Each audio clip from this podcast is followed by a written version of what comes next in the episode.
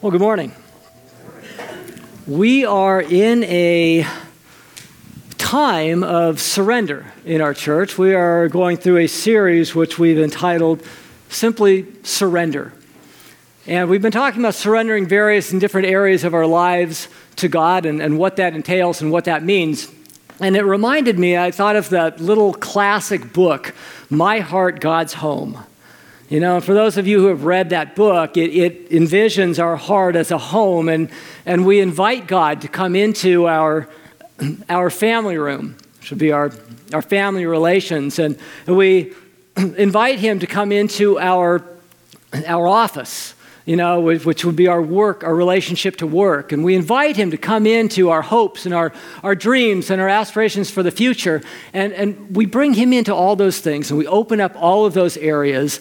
And this morning, we're going to be talking about opening up the vault. That, that safe that's tucked away in the back of the closet that nobody else knows the combination to. That's right. It's kind of scary, right? I mean, some of you haven't even given your spouse the combination to that safe. But we're going to talk about that this morning. We're going to talk about the freedom that comes with opening the vault to God. You know, our world is pretty fascinated right now and pretty over fascinated with money. If you go out to dinner, out to lunch, you're very likely to hear people at the table next to you or the booth next to you talking about the economy, talking about the unemployment rate, talking about the prices of gasoline. If you turn on the TV, you can't help but see in the news about $13 trillion deficits and out of control government spending. And if you turn on the radio in the car, you can't miss the advertisements on how to get rich by investing in gold. I mean, it's, it's all around us, it's, it's every place we look. People are talking about money, people are obsessed about money, and it is scary. It's scary. It might surprise you to know that the Bible has a lot to say about money. In fact, there are more than 2,350 verses in the scriptures that have to do with money. It's been estimated that Jesus talked about money at least 15% of everything he ever said was about money. He talked about money more than he talked about love, more than he talked about family, more than he talked about politics, more than he talked about just about any other subject. Jesus talked about money. And so the scriptures have a lot to say about this scary economic world that we find ourselves in. And that's what we're going to talk about this morning.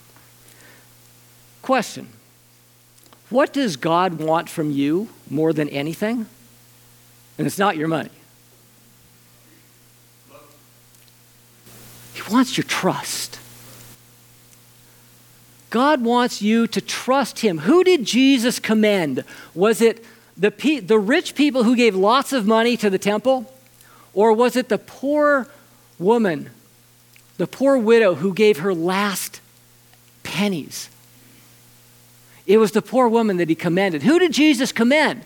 Was it the Pharisee who came to the temple and prayed, Lord, I haven't stolen, I haven't cheated anyone. I've kept, the, I've kept all the rules.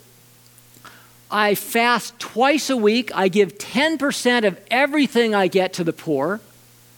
Was it that person, or was it the poor tax collector who was over on the corner beating his chest and saying, Lord, have mercy on me, a sinner? That was the man that Jesus commended. Why? Because he didn't trust in all the stuff that he did. He completely trusted in the grace and the mercy of God.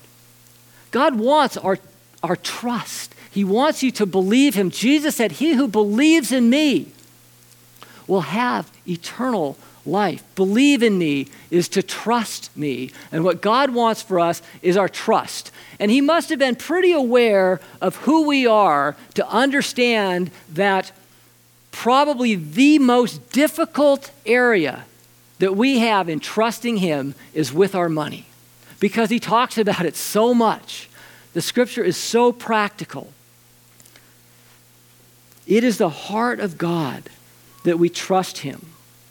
You see, the way that we manage our money reveals how much we trust Him. You cannot say, I trust God, and over here, I cling tightly to my money. I trust it. You have to pick, you have to choose one or the other. And how we deal with money becomes a barometer that just simply illustrates how much we really trust God. You know, at the end of 2008, the elders asked me to teach a uh, adult Sunday school class on money. Uh, you know, if you remember that time, the stock market dropped by a thousand points in one day. $12 trillion was lost from the global economy, seemingly overnight. Uh, people were in crisis. There were reports of people committing suicide because of lost financial fortunes. And it was a very, very dark and scary time. And the elders thought that if we could bring some light on this, if we could bring some truth, it would really help people in our congregation. So somehow I get to be the money guy, right? So they, uh, they asked me to teach the class. What they didn't know was that I was in crisis myself. I didn't know what was going to happen with my business. Things were really, really going downhill. I mean, I, my income dropped by 50%, and I didn't know where the bottom was. And I was in crisis, and I was scared. And so I went to Scripture to prepare for this class, and I said, you know, I need some truth. Me, I need to get this through my head. And I went to Scripture seeking truth in a time of crisis. And may I just say, whatever the crisis is in your life, whatever you're struggling with in your life, the truth of Scripture is the answer for it. The Scripture is where we find the answers, find the truth to illuminate and, and deal with any of these problems. So, in preparing for the class, um, I identified in going through Scripture three lies about money that, as a friend of mine, a pastor friend of mine says, come straight from hell and they smell like smoke. And we're going to talk about those three lies this morning. So you might want to take your note your notes out, your sermon notes out of your uh, bulletin there this morning and grab a pen and uh, try to keep up because we're going to be whizzing through some stuff pretty quickly. Uh, you probably want to take some notes. I might find something that you want to write down. Big lie number one money will make me happy. The first lie about money. And we buy into this lie every day. If only, if I just had that iPad, I would be happy. If I just had that big screen TV in time for the Super Bowl, whew, I would be happy. If I just had that new car, man, that would do it. If I had a bigger house, then I'd be happy. And we buy into this lie all the time. You know, we see ads on TV, and, and what's in those ads on TV? It's people who are smiling, they're people who are happy. Do they show you people who are like depressed and, and you know, no happy people because if I just had that car, if I just had that stuff that I'm looking at on TV, then I'd be like those people. I'd be happy. And somehow we buy that lie, even though we can look around ourselves and we can see very wealthy people who are absolutely miserable. We still buy into it. You know, Ecclesiastes 5:10. I love this verse. It says, "Whoever loves money never has enough. Whoever loves wealth is never satisfied with his income. Imagine telling your boss, no thanks, I don't need that raise. I'm satisfied with my income. You know? But that's what he's saying. Whoever loves money never has enough. If I have $1,000 in the bank, I'm thinking, if I just had 5,000, wow, I would be I would be okay, you know. And I get my 5,000, you know, if I just had $20,000, that would that would just do it. You know, that would be security for me and I get to 20, you know, and it just keeps going. And you do the same thing with your income. If I had, you know, if I'm making $20,000, I mean, if I could just make 30,000, man, I would, that would be easy street. That would solve all of my problems. And I get a raise and I'm making 30,000. What do you think? If I just made $50,000, boy, that would be it. Those people that make 50,000, they are just living the life. If I could make, the, you know, if I get to 50, if I could just, you know, and it's, it's this thing whoever loves money never has enough. This idea that money will make me happy, things will make me happy. If I could just acquire it, it would make me happy. So, what's God's truth that He speaks into this lie? In one word, it's contentment. If you look at Philippians 4 12 and 13, I have learned to be content, whatever the circumstances. I know what it is to be in need, I know what it is to have plenty. I have learned the secret of being content in any and every situation, whether well fed or hungry, living in plenty or in want. I can do all things through Christ who strengthens me. So, what is contentment? Simply put, contentment is not wanting more. Okay? You might want to write that one down. Contentment is not wanting more. So the joke around the Massey house is who's more content? The man with $5 million or the man with five kids? Answer? The man with five children. Why? Because he doesn't want any more. and so, you know, when you're out with your friends, when you're, you're out with, with your group of friends, and, and, you know, one of the other women has this, this big old diamond ring, you know, you want to look at that and you want to turn to your husband and you want to say, I don't want it. You go over to your friend's house, they got a big old plasma TV on the wall, and you look at that thing and you say, I don't want it. So we're going to practice that, okay? I don't want it. With a little bit more belief and enthusiasm, I don't want it. Good job. Okay, so contentment is not wanting more. Contentment is also wanting what you have.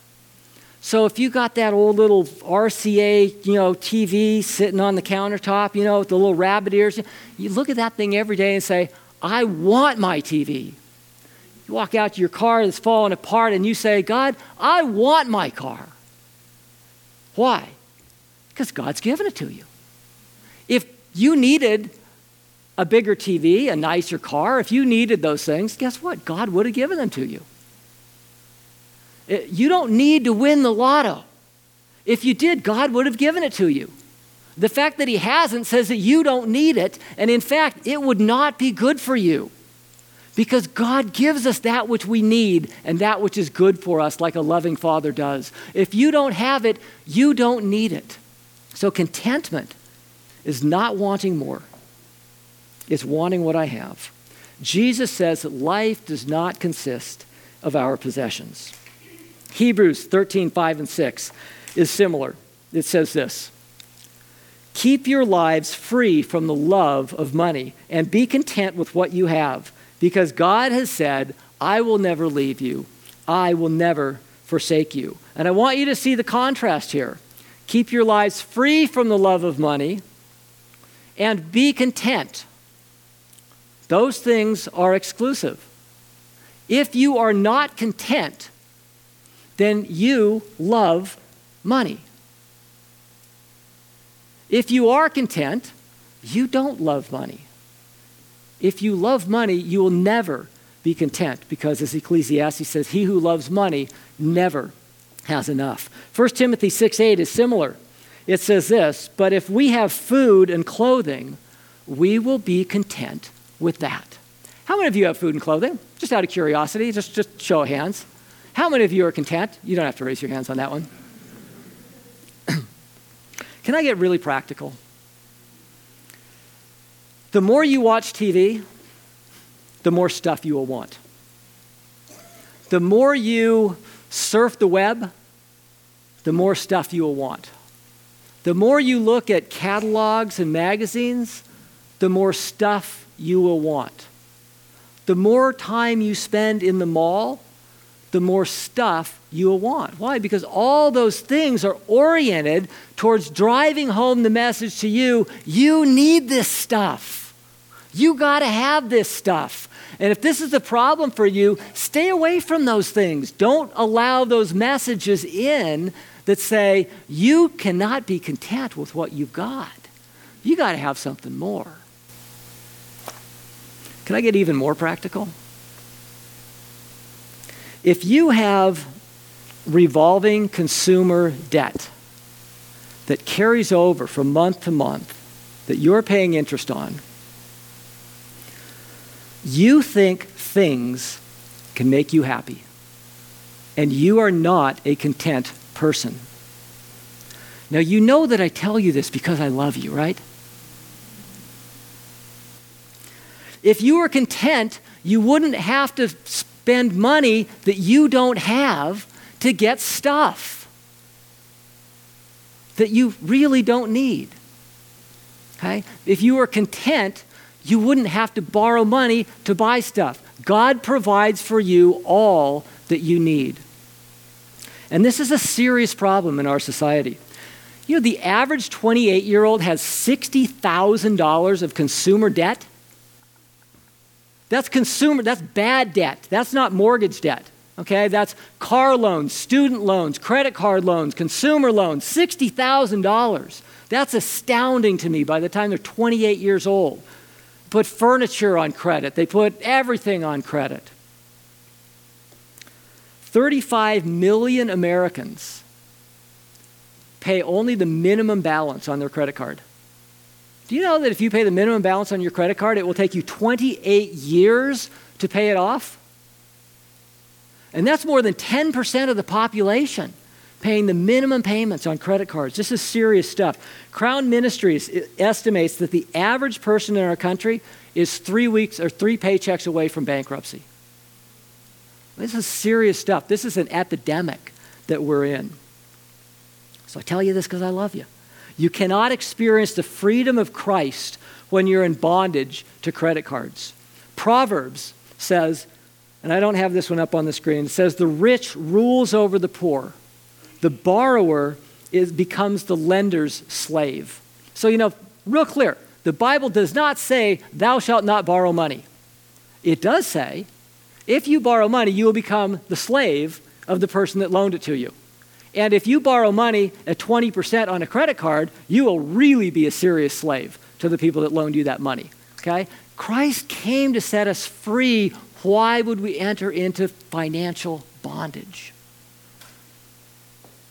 If you're in this situation, you know, I mean, if you, I'm not down on credit cards. If you got a credit card, you pay it off every month and you just use it for the convenience, you know, that's not a problem. But if you're not paying off the balances and you're using it to buy stuff that you can't afford, there's a problem. And if you're in that situation, there's only one solution it's plastic surgery. and so I brought my favorite financial tool um, with me to illustrate how this works. Um, this is the problem, this is the solution. It works like this. And this is going to hurt me a lot more than it hurts you. And the problem is solved. Okay? Now we can start paying cash for stuff. We can start buying things only that we can afford because nobody's going to take that. That's done. Um, I seriously, if you, if you got a problem with this, we'll be up here afterwards, me and the tool. We'll be up here. We'd be happy to help you. I will loan this to anybody who needs it. I, I believe in loaning out my tools, and this is, this is a really good one. Uh, one more practical piece of advice you are not a wise and contented person if you are not saving for the future. Proverbs 21:20 says, "The wise man saves for the future." This is one of my this is one of my favorite verses. The wise man saves for the future, but Stupid people spend their money as fast as they get it. That's the New English translation. Okay? Now read that one more time. The wise man saves for the future, but stupid people spend their money as fast as they get it. Now, you know that I wouldn't say that to you, right? I mean, I'm too nice of a guy to say that, but Scripture says it. It's right there. So if you are going to be a wise and contented person, you will be saving for the future. That's what the Bible says. Okay? These principles work. Big line number two. First is money will make me happy. Secondly, money will make me secure. You know, it's funny, some of the wealthiest people are some of the most insecure people that you'll ever meet. And I can tell you that from firsthand experience. Um, you know, a lot of you are sitting here and you've had the thought at some point in your life, I won't make you admit it, but you've had this thought if I just had a million dollars in an investment account for retirement, I would be secure. You've had that thought, right? I, I know, I can tell. I see those heads. I see those heads. Nobody else does, but I see them. And and you've had that thought, and I could introduce you to 20 or 30 people in that situation who are so insecure that you would not even believe it. I have a client who, you know, this woman uh, retired as a, a, senior financial executive of a, of a big company, has a pension of $60,000 a year, plus Social Security, a couple of million dollars in an investment account, and she is one of the most frightened, scared, insecure people you will ever meet. And she tries to control, you know, she wants to trust her money. And it just keeps screaming at her, You are not in control. So, would you just turn to the person to your left and right right now and just say, I am not in control? Would you just do that? Just, just, just share that with somebody. You'll feel much better. There. You feel better? Good, good. We are not in control. 1 Timothy 6:17 says this. Command those who are rich. And may I just pause here? We live in one of the wealthiest communities in the wealthiest country on earth. So I'm going to guess that many of us would be included in this category of those who are rich. It's a little bit different than Obama's definition. Um, but I would say that the majority of us here are rich this morning. And so this is written to you. Command those who are rich in this present world not to be arrogant or to put their hope in wealth, which is what? So unreliable but to put their hope in God who richly provides everything for our enjoyment. Do not put your trust in riches. It is so unreliable. If the last two years didn't teach us anything, it taught us the unreliability of wealth. And Jesus was right. The moths come in and the rust decays and it goes away. Trust God. You know, Proverbs 18 11 says this The rich think their wealth is a secure defense, they imagine it to be a high wall of safety. That's what rich people do. You know, God knows that the hardest thing to get from a rich person is their heart. Because the wealthier we are, the more we want to trust in our wealth. And just like these folks, the wealth think that their wealth is just a high wall. Nobody can break this down, nobody can touch it. And it's fleeting, and it's not secure. And probably many of you in this room know someone who was very wealthy and now isn't. I know lots of them. Wealth is so uncertain. I believe that for us, for the majority of us, the number one spiritual battle that you will face every day is the battle of whether to trust God or trust money, trust things, trust your stuff. It just is. We just struggle with it. We want to believe that money makes us secure. And God clearly tells us that it doesn't. There's a, a great passage probably Jesus' most extended passage talking about money in Luke chapter 12. And I invite you to just take out your Bibles and turn there. If you brought your own Bible, that's great. You might want to make a couple notes in the margin. If you didn't, there's a Bible in front of you um, underneath the seat. Luke chapter 12, starting at verse 13. And it says this Someone in the crowd said to him, so Jesus is walking along, he's got this huge crowd of people coming along with him. And someone said to him, Teacher, tell my brother to divide the inheritance with me. Fairly simple, and Jesus could have just turned to the brother and said, Hey, divide the inheritance. It's the right thing to do. And he could have been done. But he drills down a little bit deeper, actually, a lot deeper with this guy.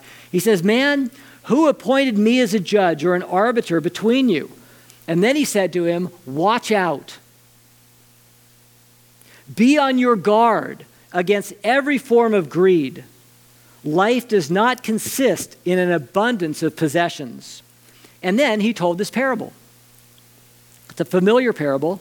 The ground of a certain rich man produced a good crop, and he thought to himself, What shall I do since I got all this stuff? He said, I know.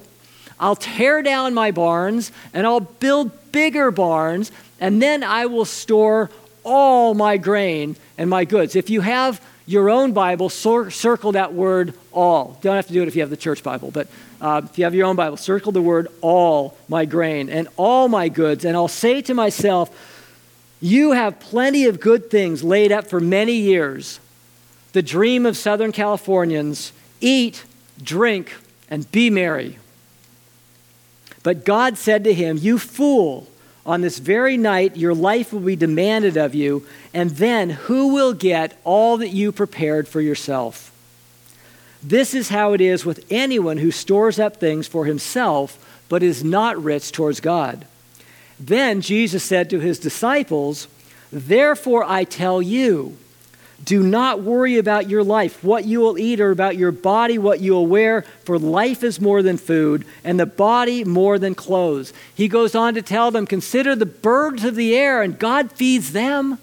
They don't work all day long and slave in the office. God feeds them. And consider the flowers of the field. God clothes them in rich splendor, better than the most well dressed person on earth.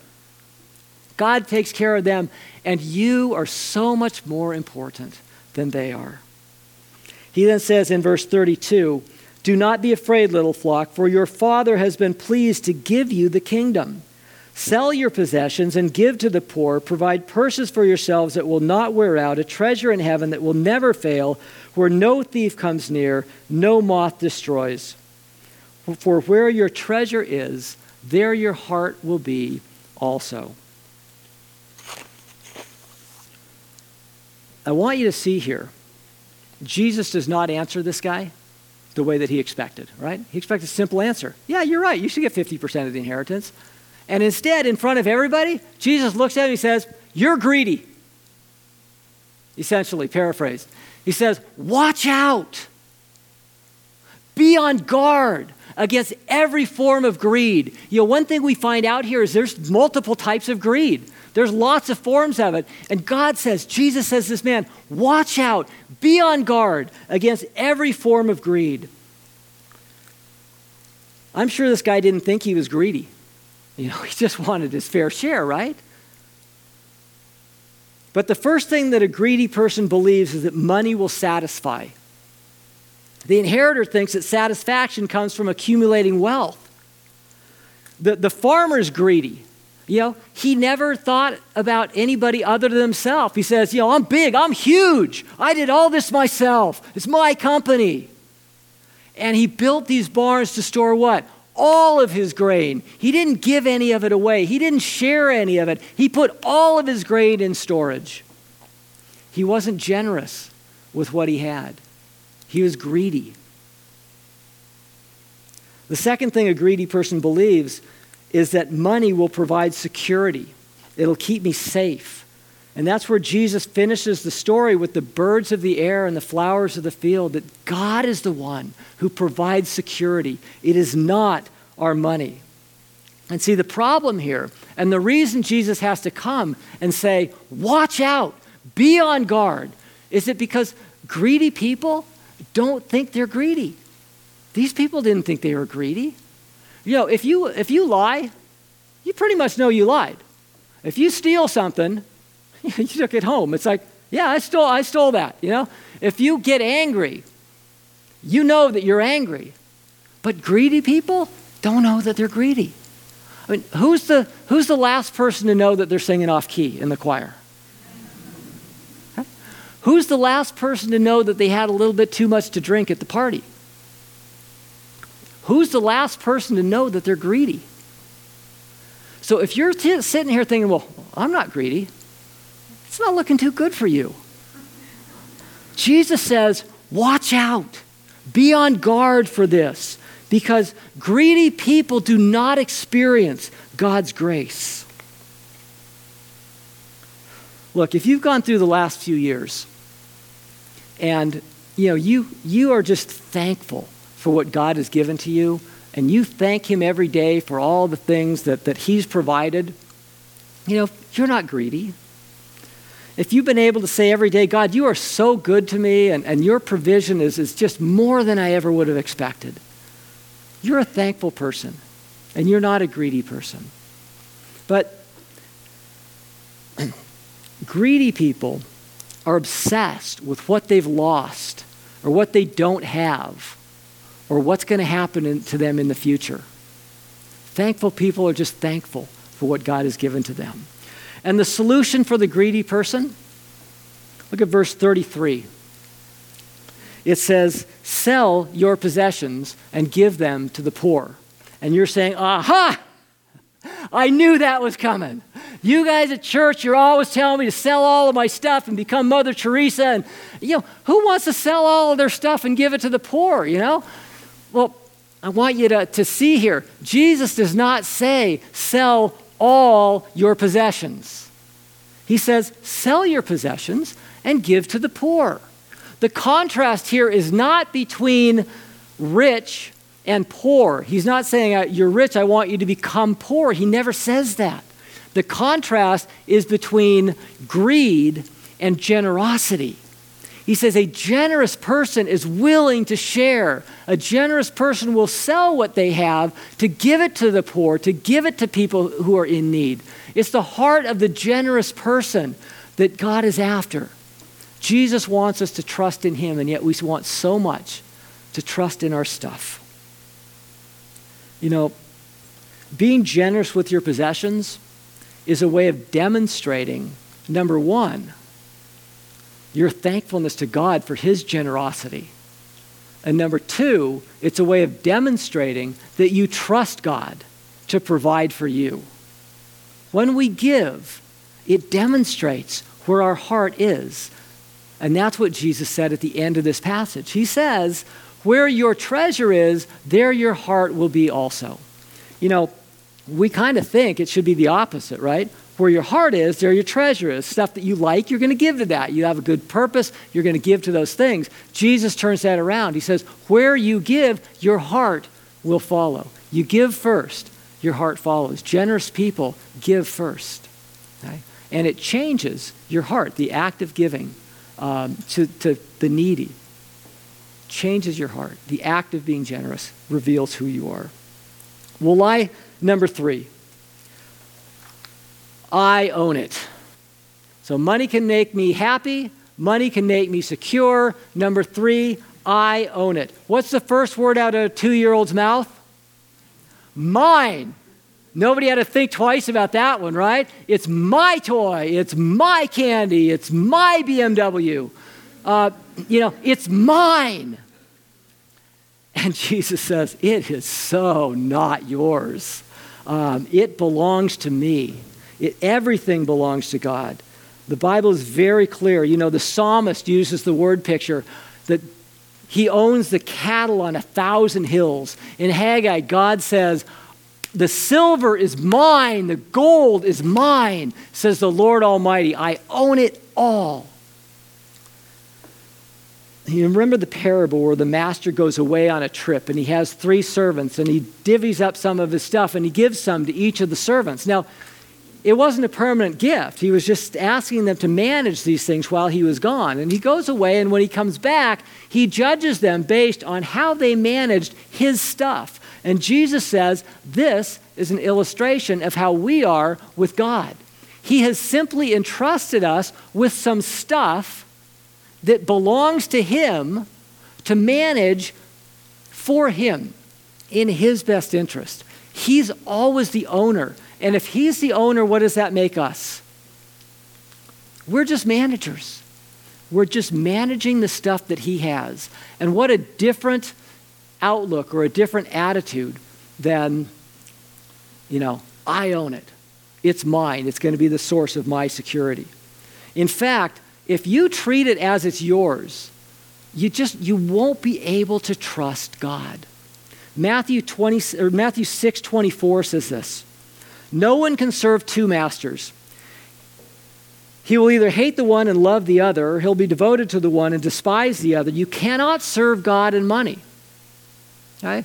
So you've got a choice. You either treat your stuff like it belongs to God and like you're a manager, and you can demonstrate love for God and trust for God, or you treat it like it's yours, like it's your possessions and it's in your control, and you act like the greedy farmer who says, I'm just going to hang on to what I've got and eat, drink, and be merry. There's no such thing as a stingy person who trusts God. There just isn't. Because God has a generous heart. And if we're managing His money, we will manage it with a generous heart. The characteristic of somebody who recognizes that God owns it all is the opposite of the greedy person. It's someone who is generous. Look at uh, 1 Timothy 6.19. It says, Command those who are rich in the present world, and we read the beginning of this earlier, not to be arrogant or put their hope in wealth, which is so uncertain, but to put their hope in God, who richly provides us with everything for our enjoyment. Command them to do good, to be rich in good deeds, to be generous and willing to share.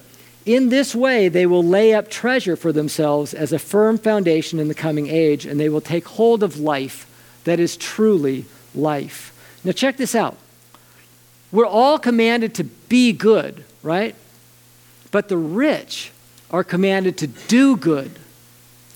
And how do they do good? By being generous and willing to share. That's how we do good. And what happens as a result of us being generous and willing to share? We have a firm foundation. You see, it's the opposite of, of what would be intuitive. It's the opposite of people around us believe. Because they believe if I just hang on to it, that's going to be my firm foundation. But we believe if we're generous with it, if we give it away, if we treat it as it's not even our money, it's God's money, and we're just faithful managers, we're generous and we give. And that creates a firm foundation. It's exactly the opposite of what we would think. I love the, the last sentence in that, uh, in that paragraph. So that they may take hold of the life that is truly life. You know? God's life is truly life, and we tend to think it consists of the abundance of possessions, and it doesn't. We get blinded by that. And so we need God's truth. We need God's truth to come in and to counteract the lies. You know, money will never make you happy because he who loves money will never have enough. Money will never make you secure because it is so uncertain. And money, and God owns it. We come into the world with nothing, and we leave this world with nothing, we get to manage some stuff in between, and it is never ours. One last thing before we close. This morning is about God talking to you. Okay?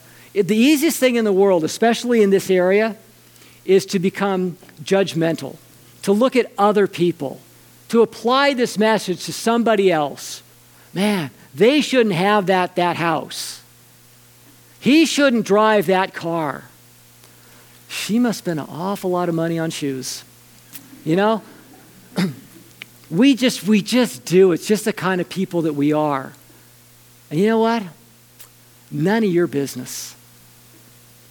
That kind of thinking just comes from, from envy and from jealousy and it has no place in the church.